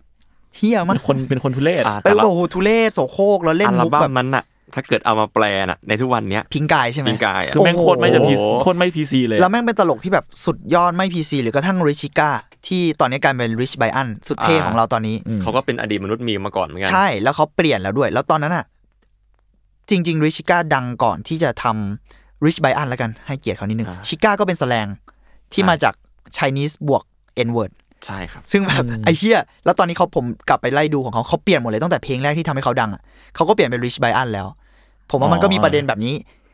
มาเกี่ยวด้วยเหมือนกันเอ่อหรือว่าอ่ากระทั่งว่าการโตมากับเว็บไซต์อย่าง เอ้ย การโตมากับเว็บไซต์ของอ่าโฟโฟจังใช่ไหม 4chan มันคือครับโฟชานแล้วก็มีมทั้งหลายคอนเทนต์เอจีทั้งหมดอะไรเงี้ยซิว่าต้องโตมากับยุคเนี้ยอ่าสำหรับคนที่ไม่รู้นะครับโฟจังเรียกว่ายิ่งกว่าประมูลครับ มันคือประมูลบอร์ดปะแบบเถื่อนกว่านั้นใช่ไหมคือว่าคนที่แม่งอีกแบบเท่าหนึ่งเถื่อนเถื่อนๆอะคืออมจะเรียกว่าถ้าเกิดพูดถึงพันทิป ต่างชาติคือ reddit อะอันนี้คือขั้นกว่าไปอีกเยอะมากอืมๆมีทุกอย่างที่ไม่ PC เลยนะครับอืมซึ่งผมก็ไม่เราไม่สามารถเหมารวมได้นะเว็บบอร์ดอ่าอย่างที่เราเอ่ยชื่อไปไม่ PC หรืออะไร แต่ว่าอ่าหมายถึงว่าอ่าใช้คำว่าอะไรเดียวความหลากหลายทางวาไรตี้ทางสื่อมันใช่เยอะแล้วกันใช่ครับอืมเขาเรียกว่าความดีๆก็มีแหละใช่แล้วความอาจจะเรียกว่าฟรีดอมที่ไม่ถูกควบคุมบางอย่าง มันเลยทำให้มีคอนเทนต์อย่างที่ที่เคบอกอะแบบพวก ที่อาจจะละเอียดอ่อนนิดนึงแม่งหลุดมาหมดเลยอ่ากับสมัยนั้นด้วยแหละมันเป็นเว็บเก่าเนาะใช่สมัยนั้นใช่บางคนอาจจะไม่รับรู้เหมือนทุกวันนี้ ใช่ แต่ว่าผมว่าประเด็นที่น่าสนใจอีกอย่างก็คือ ตัวโจจิ หรือไบรอันลิชไบรอันเนี่ยปะมุกต่างๆ ที่เขาเล่นในยุคนั้นทั้งหมดอะที่แม่งไม่ PC อะแม่งตลกเพราะว่าอะไรอะณตอนนั้น เพราะมันไม่ PC ป่ะเขารู้ตัวเว้ยใช่ เขารู้ว่ามันจะ ในแง่หนึ่งอะที่เขาเล่นจงใจเล่นมุกเหล่าเนี้ยเพราะแม่งไม่ PC ไง อืมแล้วเขารู้ว่ามันตลก อะใช่อืมซึ่งใช่ ในแง่หนึ่ง ผมไม่ได้ take side นะว่าเขาถูกนะ แต่ในแง่หนึ่งคือ ไอ้พวกคนเหล่านี้หรือเปล่าที่แม่ง aware เรื่อง PC ตั้งแต่ยุคนั้นวะ ก่อนที่ PC จะเป็นอ่า topic สำคัญในยุคเนี้ยคือคนเหล่านี้ aware เรื่อง PC นะเว้ย แม่งแค่เอาสิ่งเหล่านี้มาเล่น มาเล่น แล้วมันมันประหลาดมันย้อนแย้งมากเหมือนกันนะ แล้วอ่าแต่ว่าอันนั้นเป็นอีกประเด็นหนึ่งที่แตกมาจากเรื่องของคุณ Sewer แล้วกัน แต่เอาเป็นว่าผมรู้สึกว่าสิ่งต่างๆ เหล่านี้แม่งคือการจงใจทั้งหมดเลยอะอืมมันเลยน่าสนใจว่าจริง ๆ แล้วประเด็น PC อะมันคือการ aware อย่างเดียวหรือเปล่า หรือมันคือการห้ามพูดอะไรบางอย่าง สิ่งไหนกันที่มันต้อง balance อะไรอย่างเงี้ยอ่าแต่ว่าเอาเป็นว่าอะวัฒนธรรมเหล่านี้แหละที่ Sewer โตขึ้นมา ซึ่งเอาจริงๆ ถ้าเรามองย้อนกลับไปอะ ตอนนั้นเขาต้องอายุสิบเจ็ดเองอะถ้าถ้าตามถ้าตามประวัติถูกต้องอะนะก็คือเจ็ดบวกลบใช่สิบเจ็ดบวกลบอะมันก็ถือว่าผมไม่อยากใช้คำนี้จัดอะนะแต่ว่าไอ้เชี่ยคนเรามันเด็กมากเหมือนกันนะเว้ยตอนสิบเจ็ดอะแล้วโตมากับคอนเทนต์แบบนั้น แล้วการทำงานแบบนี้ออกมา คือมันมีคนที่ใช้คำว่าแม่ง edgy for edgy sake อะแบบเพื่ออ่าก็ for for the God's sake เออมันจะเป็น edgy มัน sake มันคือแบบก็เพื่อ edgy เพื่อ edgy อะอ่าเขาไม่ได้ discriminate คนเขาไม่ได้เหยียดคนแต่ว่า กูทำให้แม่งแบบ แม่งอื้อฉาวเพื่ออื้อฉาวอะคือ ฉันเป็นคนอย่างนี้ และทำงานเนี้ยเพื่อคนแบบฉัน มันไม่เชิงว่าอย่างนั้นเหรอทำงานเพื่อคนแบบฉันแต่ว่า พูดง่ายว่ามันทำให้เฮี้ยเพราะว่ามันฮิมันเฮี้ยอ่ากูอยากทำให้มันเฮี้ยไม่ได้ทำเพื่อว่าเรารังเกียจคนแบบนี้เราเหยียดคนแบบนี้แต่แบบกูว่ามันเฮี้ยดีว่ะถ้าทำงานแบบเนี้ยกูอยากทำให้มันเฮี้ยอืมโดยที่ไม่ได้เอาแวร์ถึงคนอื่นด้วยซ้ำซึ่งเรื่องเนี้ย ผมก็ยังอย่างที่ผมย้ำตลอดว่า ผมก็ไม่ได้เห็นด้วยนะ ว่ามันถูก เพราะว่าในที่สุดแล้วการที่มึงไม่ไม่ได้สนใจว่าอ่าสิ่งเหล่านี้ไปกระทบกระเทือนจิตใจหรือเปล่าเนี่ย มึงทำเพราะว่ารู้สึกว่ามันเป็น aesthetic แบบหนึ่งมันก็พูดยากว่าแม่งถูกแล้วหรือเปล่าอืมใช่ไหมเอออ่าส่วนตัวผมเลยคิดว่าการที่ Sewer เนี่ยใช้ element ต่าง ๆ เหล่าเนี้ยมาทำงานของเขาอะผมว่าเขารู้ตัว เขาจงใจทั้งหมด ซึ่งซึ่งมันชัดอยู่แล้วแหละสำหรับผมอะนะ กระทั่งชื่อจุนโกะเขาก็เคยมาเขียนด้วยซ้ำว่าไอ้ความโหดร้ายของคดีที่เกิดขึ้นเนี่ย มันมันคือความต่ำซามมันคือความแบบชั่วร้ายดำมืดอะไรบางอย่าง ซึ่งตัวเขาอะสำหรับเขาอะเขาก็ไม่อยากให้มันชื่อเนี้ยรีเลทถึงสิ่งนั้นโดยตรงในทางที่ว่าเลวร้ายอย่างเดียว เขาเลยจงใจเปลี่ยนตัว V เป็นตัวเอ่อตัว U เป็นตัว V อืม ในแง่หนึ่ง แล้วสำหรับเขาอะความหมายของเขาอะโอเค ช่วงแรกเขาก็รู้สึกว่ามันคือการ represent ความชั่วร้าย แต่นะ พอแบบทำงานมาเรื่อยๆ เขารู้สึกว่าชื่อเนี้ยสำหรับเขาเองอะนะสำหรับตัวจุนโกะเองเอ้ยสำหรับตัวซิเวอร์เองเนี่ยเขารู้สึกว่าชื่อจุนโกะเนี่ย มันคือการบอกว่าเราจะอยู่ต่อไปในชีวิตที่แม่งชั่วร้ายแบบนี้อะไรเงี้ยมันก็เป็นสัญลักษณ์แบบหนึ่งผมไม่สามารถบอกได้ว่าสิ่งนี้ถูก และผมก็ไม่สามารถบอกได้ว่า อันนี้อาจจะเป็นแค่คำแก้ตัวของเขาก็ได้นะอืมใครจะไปรู้ มันแบบอาจจะมาที่หลังก็ได้ แต่ว่าผมก็เชื่ออยู่ว่าการเลือกใช้คำเหล่านี้เขาน่าจะคิดอะไรบางอย่างมาประมาณนึง อย่างน้อยก็ในแง่ของเอ่อมูดบางอย่างกับดนตรี อืม อ่า อีกสิ่งหนึ่งที่น่าสนใจก็คือ สิ่งที่เขาทำไปเนี่ย เรียกว่ามันอาจจะเกิดขึ้นในคนละยุคเลยก็ได้สำหรับผมอะนะ ผมรู้สึกว่าจริง ๆ แล้วการเอาแวร์สิ่งต่าง ๆ มันเพิ่งเริ่มเกิดอย่างแบบเขาเรียกอะไรนะ ถาโถมมากๆ ไม่ใช่คำว่าถาโถมสิ ใช้เรียกอะไรเนี่ยวงกว้างขึ้นเรื่วงอยกว้างขึ้นและถกเถียงกันอย่างอ่า มากมายเนี่ย แม่งอาจจะหลัง 2017 ด้วยซ้ำอะพูดง่ายๆว่าแม่งคือแบบประมาณ 3-4 ปีที่แล้วเองนะอ่าเพราะฉะนั้นอะตั้งแต่ 2011 จนถึงประมาณ 2016 2017 อะ มันจะแทบเป็นคนละยุคกันแล้วอะกับอ่าตอนใช่เนี้ยโลกที่เราอยู่อะๆอืมยอมรับว่าต่างกันอย่างมากๆเลยใช่เรื่อง PC นี่เอาจริงๆก็รู้สึกว่าเป็นศัพท์ที่เพิ่งจะมารู้จักในช่วงแบบปีหลังๆมาเองนะสำหรับผมนะอืมอืมอืมเพราะเมื่อก่อนเราก็ตลกกับมุกตลกที่มันแบบ เหยียดนู่นเหยียดนี่อะไรเงี้ย โดยใช่ที่เราไม่รู้ด้วยซ้ำว่าสิ่งนี้มันคือไม่ PC หรืออะไรอะไรเงี้ยอืมผมเลยรู้สึกว่าเออเรื่องการ aware เหล่าเนี้ยแน่นอนว่าผมว่ามันอาจจะมีเมล็ดพันธุ์ในการ aware หมายถึงว่าการเขาเรียกอะไรนะ ตระหนักรู้ถึงมันอะมาก่อนหน้านี้แล้วแหละ แต่ว่าการที่จะพูดถึงมันว่า เฮ้ยมึงอย่าทำอย่างนั้นดีกว่าไหม หรือว่า เราควรเข้าใจอ่าประเด็นนี้ให้มากขึ้นนะ เราควรจะเขาเรียกอะไรอะ ละเอียดอ่อนกับมันมากขึ้นนะอืมมันเพิ่งมาก ๆ ขึ้นในช่วงปีหลัง ไม่นานนี้เองด้วยซ้ำแต่นั่นแหละอย่างที่ผมบอกอะมันไม่ใช่ว่าสิ่งเหล่านี้ผมจะ take side ของซิลเวอร์นะเอ่ออ่าสิ่งต่างๆที่เกิดขึ้นเนี่ย ผมรู้สึกว่า PC แม่งแทบจะเป็นอีกหนึ่งกฎหมายแล้วด้วยซ้ำอืมหมายถึงว่ามันสามารถตัดสินบางคนได้เลย มันสามารถช่วยเหลือบางคนได้ มันสามารถทำให้บางคนเอ่อ ซวยได้ด้วยอย่างที่เกิดขึ้น หรือกระทั่งการแบบเอ่อเคสต่างๆ เอาเป็นว่าผมไม่พูดถึงเคสกันมันละเอียดอ่อนมากอะนะแต่ว่าหมายถึงว่าสิ่งเนี้ยกลายเป็นอีกหนึ่งเอ่อแทบจะเป็นกฎหมายสำหรับผมอ่าคือแบบมันมีความแบบดูเป็นจารีตประเพณีขึ้นมากเรื่อยๆ จนเข้าไปหาถึงขั้นกฎหมาย ด้วยหรือเปล่า อืม ใช้คำว่าจารีตได้ไหมผมไม่แน่ใจแต่มันคือการแบบ มันคือ นอมของสังคมปะเราไม่เราไม่แน่ใจมันมันคือมันคือแทบจะเป็นสิ่งที่สังคมอะรับรู้ตรงกัน เข้าใจตรงกันประมาณหนึ่งแล้วก็อตระหนักถึงการมีอยู่ของมันอย่างเข้มข้นในมันก็เป็นเป็นประมาณนี้แล้วกัคือเป็นกฎของสังคมไปแล้วล่ะ จะว่าอย่างนั้นก็ใช่แต่ก็อาจจะไม่ประมาณนั้นก็ได้เหมือนแต่มันก็ไม่ใช่ทั้งหมด แต่ก็ กำลังเติบโตขึ้นแล้วกัน เติบโตขึ้นเรื่อยๆ และรู้สึกว่าเติบโตอย่างมาก ๆด้วยในเหช่วมืงอนไม่เมนานล็ดนี้พันธุ์นี้ค่อยๆ เติบโตแล้วเริ่มสตรองขึ้นเรื่อยๆแล้วซึ่งจริงๆแล้วผมรู้สึกว่าในภาพรวมสำหรับผมอะแม่งเป็นเรื่องดีมากเลยนะดีคนเราควรเข้าใจกันแล้วอย่างเรื่องเคสผิวสีหรือกระทั่งตอนเนี้ยก็มี Asian ที่อ่าโดนใช่ทำร้ายอะอืมในในนิวยอร์กในอะไรเงี้ยการ aware รับรู้เรื่องเหล่าเนี้ยเป็นเรื่องที่ดีมาก แล้วคนที่โดนอะสามารถออกมาพูดได้ว่าเราเป็นเหยื่อหรือเราโดนอะไรอย่างเงี้ยแม่งเป็นเรื่องที่ถูกต้อง ทั้งหมดที่พูดมาผมไม่มีเจตนาหาความชอบธรรมให้ เพราะมันไม่ใช่เรื่องแปลกว่าการเล่นกับประเด็นเหล่าเนี้ยจะกระทบกระเทือนจิตใจสำหรับหลายคนอะไรเงี้ย แล้วเขาอ้างว่าแบบเขาเอาแวร์ถึงประเด็นนี้เขาทำไปเพื่อจงใจเล่นอะ มันก็ไม่สามารถจะอ้างขึ้นได้ขนาดนั้นนะนะอ่าจเข้าใจริง ๆ แล้ว เพราะว่าในที่สุดมันก็คือการแบบการเขาแก้ต่างให้ตัวเองวะใช่การแก้ต่างให้ตัวเองในแง่หนึ่งและอีกแง่หนึ่งก็คือ สมมุติถ้าเขาคิดอย่างนั้นจริง ๆ อะอืม ก็มึงก็ต้องโดนแบบนี้มั้งเพราะว่ามึงไม่ได้สนใจไงว่ามันกระทบกระเทือนจิตใจใครอ๋อใช่ แต่ประเด็นที่ผมอยากชวนคุยคือ เราจะจัดการยังไงกับทัศนคติที่แม่งเปลี่ยนไปวะ อันนี้ข้อแรกนะอืมการที่เขาทำสิ่งเหล่าเนี้ยซึ่งเขาออกมาขอโทษเสียใจต่าง ๆ เขาทำไว้ในปี 2017 ตอนนี้เขาเปลี่ยนไปแล้วในหลาย ๆ อย่างเขาไดเวอร์สกระทั่งเรื่องชื่อจุนโกะเขาก็รู้สึกว่าเขาเขาเคยพูดด้วยซ้ำว่าเขาก็เสียใจกับสิ่งนี้ประมาณหนึง แต่เขารู้สึกว่าแม่งเป็นอีกสิ่งหนึ่งไปแล้ว ตามคำพูดของเขานะอืมมันเป็นสัญลักษณ์ของการแบบเขาใช้คำว่าบลูมมั้งไม่แน่ใจแบบเปล่งประกายเหมือนแบบผลิบานในโลกที่แบบชั่วร้ายอะไรอย่างเงี้ยอืมเอ่อสิ่งต่าง ๆ ที่เปลี่ยนไปแล้ว ทัศนคติของคนที่เปลี่ยนไปอะเราจะยอมรับมันได้แค่ไหนวะ ยิ่งในโลกโลกอินเทอร์เน็ตที่แม่งดิจิตอลฟุตปินแบบ คุณสามารถ tracking แบบไปได้เลยว่า เชี่ยมึงเคยคิดสิ่งนี้เมื่อหลายปีที่แล้วนี่หว่าหรืออะไรเงี้ย การมูฟออนจากเหล่านั้นอะแม่งแม่งเป็นยังไงวะ ผมอยากชวนคุยเรื่องนี้ อันนี้เป็นข้อแรกนะ เพราะผมรู้สึกว่าเออสิ่งนี้แม่งน่าสนใจที่ตัวเขาเป็นศิลปินด้วยสำหรับผม การที่เป็นศิลปินอะการที่ศิลปินทำงานบางอย่างต่างไปจากเดิมอะ ความคิดเปลี่ยนไปศิลปินเองหรือว่าบุคคลหรือกระทั่งแฟนเบสของทุกอของตัวเขาอะไรเงี้ย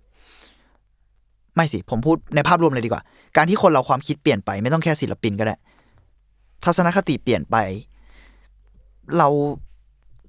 บางสิ่งที่เราอาจจะเคยทำผิด หรือว่าทำไม่โอเคอะไรเงี้ยแล้วเราไม่เรารู้สึกไม่โอเคกับมันเราอยากมูฟออนจากมันอะแม่งต้องยอมรับยังไงวะหรือว่าต้องจัดการมันยังไงวะ เออ ผมว่าเรื่องนี้น่าสนใจ อะอีกข้อหนึ่งก็คือ ศิลปะแม่งเล่นกับประเด็นละเอียดอ่อนอะมาตลอด อืมเสมอเสมอ แต่ แม่งขอบเขตของมันคืออะไรอะ character ของศิลปินที่เป็นแบบเนี้ยผมว่ามีเยอะมากเหมือนกันนะอ่าอาจจะเป็นแบบ เอาจริง ๆ แค่แบบการในยุคก่อนอะมันมันมีอะไรนะ มันมี Jesus in Piss ป่ะหรืออะไรสักอย่าง เคยเคยได้ยินเรื่องนี้ไหมพระเยซูในเยี่ยวอะ คุณคุณเอากูพูดออกอากาศเลยอ่าเป็นแต่เขาชื่อนี้จริงใช่ๆหมายถึงว่าถ้าแปลเป็นไทยอะคือแบบเขาวาดใช่ป่าวะมันเป็นภาพแบบภาพพระเยซูที่เป็นแบบโดนตึงกางเขนอะไรเงี้ยอืมแต่ถูกทำด้วยทางเคมีบางอย่าง แล้วภาพเนี้ยปรากฏขึ้นมาด้วยฉี่อะอืมอะไรอย่างเงี้ย หรือกระทั่งแบบเออมันจะมีงานอย่าง กับขี้อัดกระป๋องของศิลปินคนหนึ่งอะอันนี้ก็น่าจะดังหน่อยมั้งที่แบบเอาขี้ตัวเองมาอัดกระป๋องอะ แล้วทำเป็นงานศิลปะ แล้วบอกว่าเนี่ยคือขี้ของศิลปินอะไรเงี้ยคือมันก็จะมีงานแบบเนี้ยอยู่ในสังคมตลอดอะศิลปินแม่งตั้งคำถามถึงสิ่งเหล่านี้อยู่แล้วอะแล้วก็เล่นกับสิ่งที่ล้ำเส้นอะในนอมทั่วไปหรือในความคิดของคนทั่วไปอยู่แล้ว อย่างที่ผมบอก ผมไม่รู้สึกว่ามันถูกหรือผิด ผมเลยรู้สึกว่าไอ้เหี้ยขอบเขตของมันคืออะไรกันแน่วะผมรู้สึกว่าสองประเด็นเนี้ยสำหรับเคสของซิลเวอร์สล็อตสำหรับผมอะสองประเด็นเนี้ย มันละเอียดอ่อนมากแล้วมันน่าสนใจมากว่า เราต้องจัดการยังไงกับมันอะทัศนคติที่เปลี่ยนไปกับขอบเขตของศิลปินอะมันมันอยู่ที่ไหน หรือมันควรมีไหมอืมหรือถ้ามันไม่ควรมีแล้วถ้ามันกระทบกระเทือนคนอื่นอะมันโอเคเหรอ อะไรเงี้ยผมเลยไม่แน่ใจว่าเนี่ยผมอยากชวนพวกคุณคุยว่า คุณคิดเห็นยังไงกับ topic เหล่าเนี้ย topic ทั้งเรื่อง PC หรือ topic ทั้งการเปลี่ยนไปของความคิดคน หรือกระทั่ง สิ่งที่ศิลปินเล่นแม่งอยู่ได้แค่ไหนวะอะไรเงี้ยอืม อืมก็เอาทีละเรื่องก่อนเนาะเอาเรื่องอืมทัศนคติอืมก่อนใช่ไหมแม่งหลายเรื่องเลยไปโทษโทษอืมอืมอืมเดี๋ยวอืมจับกันไม่ถูกนะเรื่องทัศนคติความเปลี่ยนแปลงของศิลปินน่ะก็ด้วยความที่พูดตรงๆว่าพวกเราก็โตมาจากยุคเอจีนะก็ อ่า เราก็ผ่านยุคสองพันมาใช่ไหมผมว่าผมก็เห็นศิลปินหลายๆคนที่เปลี่ยนไปเยอะมากๆ ในสายตาผมแต่ผมยังติดตามเขาอยู่ อืม ตัวอย่างง่ายๆก็เหมือน Bring Me the Horizon นะครับที่อืมเอ้ยอันนี้ผมไม่ค่อยรู้ Bring Me ในยุคแรกๆเขาอีโมจัดจ้านมากเนื้อหาแบบกูเกลียดโลกอะไรดักดักๆเต็มไปหมด อืมแล้วเขาก็เติบโตไปพร้อมกับเรานั่นแหละเขามีคัมเอทมีอยู่จริงในวงการนี้อย่างชัดเจนมาก เช่นแบบมีอัลบั้มอัลบั้มหนึ่งที่เขาซอฟต์ลงมาเพลงเนื้อเพลงเปลี่ยนไปตามยุคสมัยสักพักหนึ่งก็กลับมาโหดร้ายใหม่ หรือกลับมามันใหม่หรือทดลองใหม่บางอัลบั้มก็ออกมีความ EDM ขึ้นใดๆใดๆอืมหรือตัวอย่างที่เราเห็นชัดเข้ามาอีกสำหรับคนที่ไม่เคยฟังอาจจะเป็น Linkin Park มั้งอ่า Linkin Park คุณเห็นในอัลอ่าบั้มแรกๆ จนถึงอัลบั้มสุดท้ายปะเออจริงจริงมันมีความเปลี่ยนแปลงของทางยุคสมัยเสมอเว้ยและคำตอบเดียวกันคือเขาว่าทดลองและเติบโตเว้ยอืมคือผมรู้สึกว่าอืมเขาก็เป็นคนเหมือนเราอะเขาก็ต้องเจออะไรในชีวิต และเขารับข่าวสารได้สู่สีกับพวกเรานั่นแหละอืม จะมากจะน้อยเท่าไหร่ไม่รู้แต่ว่าเขาต้องเปลี่ยนแปลงเว้ยอืมหน้าที่ของพวกเราอะ คือเราจะติดตามเขาหรือเราจะรับเขาหรือยังไงก็ได้เว้ยมันขึ้นกับตัวเราเลยเว้ยมันจะมองว่าไงดี เราติดตามที่ผลงาน หรือติดตามที่ตัวคน หรือติดตามที่ทัศนคติ หรือติดตามที่ผลงานณชิ้นนั้น ๆ เลย อันนี้มันก็ขึ้นกับตัวเรา เหมือนตัวผมเองที่ ผมชอบ Bring Me ยังไง ผมก็ชอบอย่างนั้น แล้วผมสนุกในการที่เห็นเขาเปลี่ยนไป และเขาเปลี่ยนไปในทางทิศทางที่ดีขึ้นและสุดท้ายอะอัลบั้มล่าสุดเขากลับมานอต nostalgia อีกครั้งอะอืมเขามีตัวตนในยุคอดีตเขาและยุคยุคก่อนหน้ายุค ยุคปัจจุบันมาบวกกันน่ะ มันกลายเป็นตัวตัวตนตัวตนเขาที่เติบโตขึ้นและ ตกตะกอนด้วยบางอย่าง อืมอืมผมรู้สึกว่าผมก็สนุกในการติดตามเขาเหมือนกัน แล้วก็เหมือนผมชอบเห็นหลายๆกระแสครับ ที่ว่า พอศิลปินเปลี่ยนไปแล้วมีแอนตี้แฟนที่เป็นเกิดจากแฟนตัวเองในอดีตอะเกิดขึ้น ซึ่งไอ้พวกเนี้ยก็พูดกันยาก ว่าสุดท้ายคุณติดตามเพราะอะไรอืมใดๆแล้วก็สุดท้ายอะ ที่ผมว่าศิลปินทำผิดทำถูกใดๆอะมันเกิดขึ้นกับอย่างพี่พูดว่านอม ณเวลานั้นอืมอืมอืมอืมๆมันมีความณช่วงเวลานั้นอยู่มันจะพูดย้ำคำว่าคำมีคำเบสก็เลยรู้สึกว่า ถ้าเราตัดสินณณเวลานั้น และณเวลานี้เนี้ยกฎหมายและใด ๆ มันอาจจะเป็นคำตอบก็ได้อืมหรือเปล่าอืมผมอืมผมเห็นด้วยทีเหมายถึงแบบผมว่าในในสมัยก่อนๆอะไรเงี้ยนอมมันก็จะเปลี่ยนไปตามเรื่อยๆยุคสมัยเรื่อยๆอะไรมันก็จะมีศิลปะที่ มันมันถูกพีซีในสมัยนั้น โดยบางคนในสังคมตอนนั้น อืมเลยมันอาจมันอาจจะหายไป แล้วไอ้ที่เหลือรอดให้เราเห็นเนี่ยมันอันเป็นศิลปะที่แบบ มันผ่านการมันผ่าน PC การแล้วพีซีมาแล้วอืมอืมอืมอืมแล้วถ้าผมถามต่อว่า ไม่ต้องศิลปินก็ได้ในฐาในฐานะตัวบุคคลน่ะถ้าทัศนคติเขาเปลี่ยนไปอะ คุณอย่างที่คุณบอกว่าเติบโตแปลว่าคุณก็รู้สึกว่า เราก็จะรับเขาได้ใช่ไหมนี่คือคำตอบอะผมว่าสุดท้ายแล้วว่าเวลาคือเครื่องพิสูจน์เรารับรับเขาได้ไหมอืมแล้วมันก็แล้วแต่คนอีกเออเนาะผมว่าอันเจนี้มันริงๆก็แล้วปัจเจกอยู่ดี ใช่มันปัจเจกอยู่ดีเว้ยแบบคุณชอบงานเขาคุณชอบตัวเขาคุณชอบอะไรในตัวเขาอะอืมอืม เพราะทุกคนมันก็ต้องเปลี่ยนอยู่แล้ว ใช่ทุกคนต้องเปลี่ยนอยู่แล้วเว้ยแค่ว่าเวเวลามันคือคำตอบอะสำหรับผมนะพูดยากเหมือนกันว่าจริง ๆ แล้ว คนเหล่านี้บางทีเขาก็เล่นเพื่อเล่นอะ มันก็ใช่ใช่แอบผมพูดว่ายากเขาเหมืออาจนกันไม่ได้นะแคร์ขนาดนั้นว่าสังคมใช่ชอบงานหรือเขาขนาดไหมหรือว่าเขาจะไม่ชอบไหมอะไรเงี้ยใช่ ซึ่งมันก็ไม่ได้เป็นสิ่งที่ผิด แต่ในอีกแง่หนึ่งอืมมันก็ไม่ผิดเหมือนกันที่คนจะจะว่าเขาทำลายเขาขนาดซึ่งนี้พอเป็นยุคอย่างเงี้ย ยุคในโซเชียลมีเดียอย่างเงี้ยผมว่าอ่าการที่แบบถูกฟีดแบ็กรุนแรง ต่อกลับมากับศิลปินอะมันมันมากกว่าในสมัยก่อนปะมันก็จริงมันเลยทำให้เขาก็แบบจริงต้องนะแคร์ก็สังจริงคมนะมากขึ้นอะไรเงี้ยเออเพราะมันก็เป็นไปได้เพราะเมื่อก่อนมันอาจจะแบบเฮียกูก็ทำไป เห็นในหนังสือพิมพ์เห็นแค่พิมพ์เออแล้วแล้วไงไม่มีใครมาตามหากูหรอกอะไรเงี้ยเห็นปะพอพอตอนนี้แม่งแบบ แค่แค่แบบเทคเทคข้อความเดียวแม่งก็กระทบกระเทือนจิตใจศิลปินแล้วบางทีอะจริงอืมขึ้นกับว่าตัวตนเขาจะแคร์แค่ไหนด้วยเว้ยอืมอืมอย่างอย่างคุณอืมคุณซิลเวอร์นี่เขาเขาน่าจะแคร์ เออ ประมาณหนึ่งแหละไม่งั้นเขาก็คงจะแบบไม่ออก action แบบแบบที่พี่เมงเล่ามาอะไรด้วยงานแบบนั้นอะเราเราเขาดันทำตัวตนเป็นคนลึกลับอยู่แล้ว เขาเลือกที่จะไม่แคร์ก็ได้นะหายไปเลยก็ได้เราแอบรู้สึกว่า เอ้ยเขาแคร์มากเขากระทบกระเทือนจิตใจมากเหมือนกันนะการที่เขาแบบทั้งที่ character เขาสุดโต่งขนาดนั้นนะแต่การที่เขาออกมาขอโทษแบบ sincere แล้วกระทั่งการบริจาคเงินเพื่อแสดงจุดยืนตัวเองอะเราว่าเขาแคร์มากเหมือนกันนะอืมแต่อันนี้ไม่ได้บอกว่าเขาแคร์เพราะว่าเขาเอาแวร์อย่างเดียวเราว่ามันก็อาจจะมีความรู้สึกอ่า ผิดอะไรบางอย่างด้วย ก็อาจจะใช่อะไรเงี้ยมคือเขาอาจจะแค่แค่แฟนคลับเฉยๆก็ได้ไม่มีใครทราบเว้ยก็อาจจะก็เอออาจจะ แล้วก็แบบพูดถึงงานศิลปะ ผมนึกถึงว่า งานบางงานอะ มันมันเอ็กซ์เพรสได้แตกต่างได้หลากหลายมากเว้ยแบบงานบางงานอะ คุณจะเล่าเรื่องความตายอะคุณจะเล่าเล่าด้วยแบบสีสีขาวหรือดนตรีอันสดใสหรืออันสงบก็ได้ อืมแต่คุณจะเล่าด้วยความรุนแรงก็ได้อะอืมมันไอตัวเนี้ยก็เป็นเคสนั้นนะที่แบบ เราจะมาเอ็กซ์เพรสเรื่องความโหดร้ายทางสังคมกันเว้ยฉันจะทำตัวอย่างความโหดร้ายให้เธอฟัง อืมสิ่งเนี้ย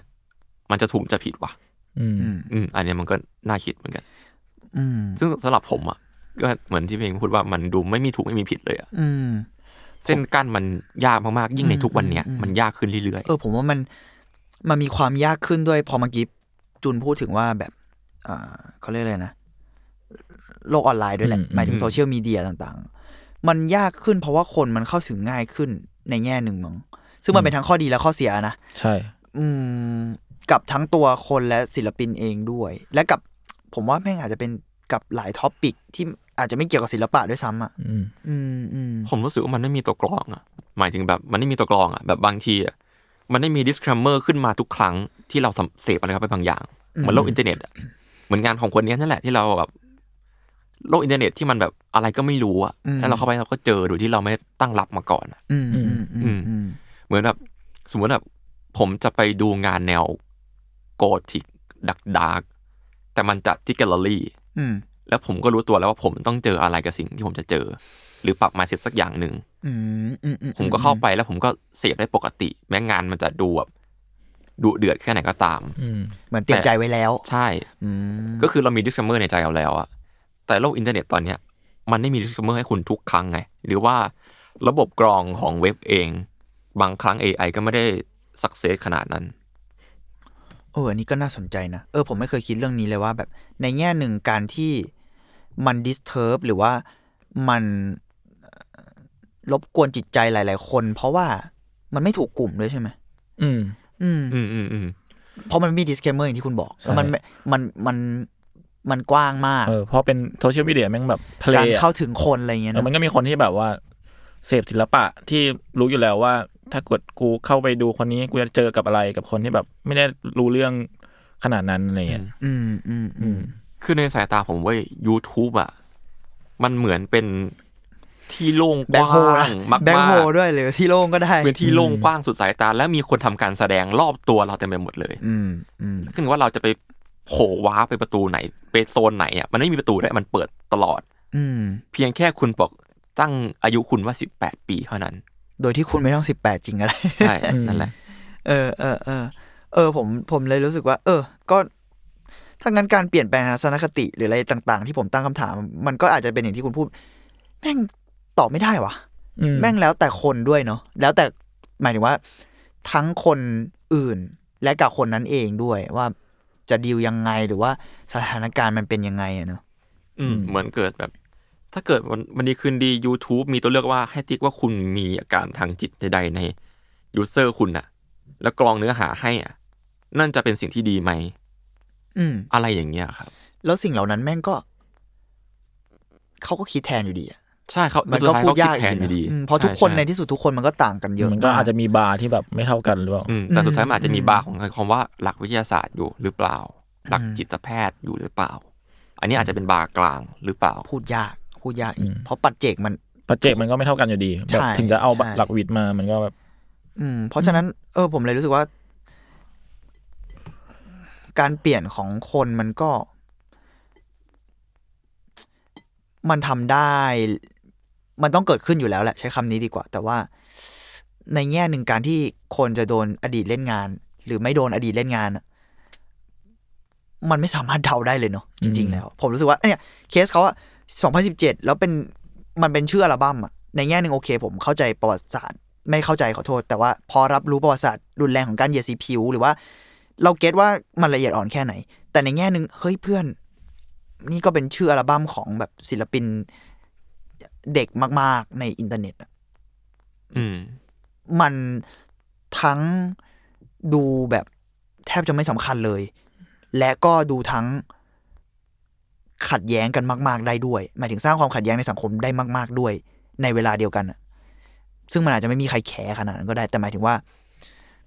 เออ แม่งพูดยากมากเลยเนอะที่คนคนคนที่ทำงานนี้ออกมา ในที่สุดทัศนคติเขาเปลี่ยน แล้วเขาโดนเล่นงานเนี่ย แม่ง เป็นสิ่งที่ควรไม่ใช่ควรสิ เป็นสิ่งที่ต้องเกิดขึ้นอยู่แล้ว หรือว่ามันอาจจะไม่มีวันเกิดขึ้นเลยก็ได้ ในแง่หนึ่งอะเนอะอืมแบบ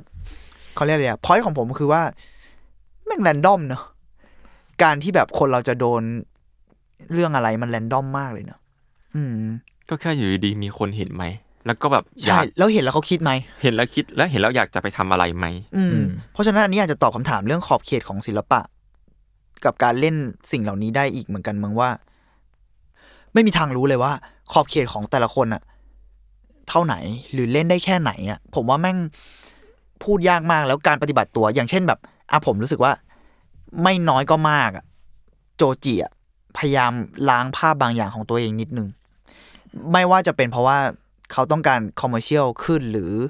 เขาเสียใจกับบางสิ่งที่เขาทำไปอืม Rich Brian นี่ชัดมาก ผมรู้สึกว่าเขาตั้งใจล้างสิ่งเหล่านั้น อย่างเยอะประมาณหนึ่งเขาแต่ว่า point หนึ่งคือเขาก็เคยพูดว่ามันไม่ใช่ point ของแค่การเป็นอ่าประเด็นละเอียดอ่อนอย่างเดียว เขาพูดประมาณว่าเขาไม่อยากเป็นโจ๊กอย่างเดียวแล้วเขาอยากทำผลงานเพลงที่มันเป็นแบบผลงานเพลงอะอืมอ่าใช่ภาพลักษณ์เก่าเขาคือเด็กมีมอย่างที่ว่า อ่าใช่ แล้วเขาอยากเป็นศิลปินจริงๆอะเออ มันก็เลยพูดยากไงว่า เอ้ยแล้วเส้นเหล่านั้นแม่งแม่งแบ่งกันอะไรยังไง เออ ผมเลยรู้สึก ถ้ามันจะทำเคสนี้ที่เกิดขึ้นหรืออะไรต่างอ่ากรณีต่างๆของ controversy หลาย ๆ อย่างในโลกศิลปะ หรือกระทั่งโลกดราม่า โดยเฉพาะอย่างยิ่งในออนไลน์อะนะอืมสำหรับผมมันทำให้รู้ว่าเราไม่มีทางเข้าใจอะไรได้เลย แบบจริง ๆ ใช่คำตอบมันมัน ทุกอย่างมันช่างแบบวุ่นวายจัง มันอาจจะต้องดูกันเคส by เคส แล้วในที่สุด คนเราอาจจะต้องแบบพยายามปรับตัวอยู่ตลอดเวลามั้งผมไม่รู้ว่าอืมถ้าถ้ามันจะถ้ามันจะมีประโยชน์อะไรกับผมสักอย่างผมคงคิดอย่างเงี้ย เรา ไม่มีทางเข้าใจหรือเดาอะไรได้เลยว่ะ ในโลกอินเทอร์เน็ตอะแล้วในอีกสิบปีอะคำตอบพวกเราอาจจะเปลี่ยนไปก็ได้เว้ใช่ยคำตอบสังคมอาจจะไม่เป็นแบบนี้ก็ได้นะใช่ มันเป็นก็เลยแบบ อืม มันเป็นอืมทั้งเรื่องของเวลาแล้วก็เรื่องของปัจเจกด้วยเนาะซึ่งสองเรื่องเนี้ย ช่าง ช่างช่างน่าช่างชงนสำหรับผมเหลือเกินเออช่างไม่สามารถเดาอะไรได้เลย อืมอืมนั่นแหละครับ ผมก็ เป็นเคสที่ผมรู้สึกว่าน่าสนใจดี และเป็นศิลปินที่ผมตามเออถ้าคุณฟังเรื่องเหล่านี้แล้วยังไม่เกลียดเขาผมแนะนำว่าให้ไปฟังเพลงเขาได้นะ ผมชอบเพลงเขามาก เพลงเขาดีแล้วก็วิชวลเขาก็น่าสนใจอ่าแล้วก็สำหรับใครที่อยากลองฟังดรัมแอนด์เบสที่อ่าสดใสพูดอ่ารู้สึกโหดร้ายน้อยลงโลกสว่างขึ้น ผมแนะนำอีกวงหนึ่งก็คือเพนดูลัมแล้วกันอ่าเพนดูลัมหรือ Knife Party สองวงนี้เป็นวงเดียวกันฮะก็ ก็จะมีผมไม่รู้คจักวามเลยเดี๋ยวลองเป็เดี๋นยวลองเป็นไปคำอธิบายตามของเขาว่า drums and bass อีกเวหนึ่งเผื่อคุณแบบไปดูดักดากๆละไปดูฟังที่แบบดูเป็นมิตรมากขึ้น ก็อยากก็ลองดูได้ครับอืมโอเค ประมาณนี้อืมครับ ก็น่าสนใจว่าเรื่องอ่าพีซีกับอ่าศิลปิน หรือขอบเขตของการทำงานของศิลปะในยุคต่อๆไปจะเป็นยังไงเนาะอืมก็น่าติดตามก็ ซึ่งขอพูดไว้อีกครั้งว่ามันละเอียดอ่อนและอืมพวกเราก็ เราไม่ฟันธงอะไรเลยนะ อย่างที่ผมบอกอะมันทำให้เรารู้ว่าtopic มันจะเซไปเซมา แต่นั่นแหละ นี่คือ point ของผมว่า เราไม่มีทางเข้าใจอะไรได้ร้อยเปอร์เซ็นเลยว่ะเราไม่สามารถสรุปอะไรได้จริง ๆ ซึ่งการถกเถียงนั่นแหละ เป็นสิ่งที่ศิลปะ หรือกระทั่งโลกเนี้ยก็ควรทำกันตลอดเวลาควรทำกันได้ด้วย ใช่ใช่ได้และตลอดเวลาด้วยซ้ำโอเคมก็ EP นี้ประมาณนี้ ครับผมครับก็ติดตามฟังนะครับอาร์ทเวิร์ดได้ ทุกวันพฤหัสนะครับ ทุกช่องทางของสมาร์ทแคสครับผมสำหรับวันนี้ก็พวกผมสามคนก็ขอลาไปก่อนครับผม ครับสวัสดีครับขอบคุณมากครับสสวัวัสสดีดีคครัรับ เย้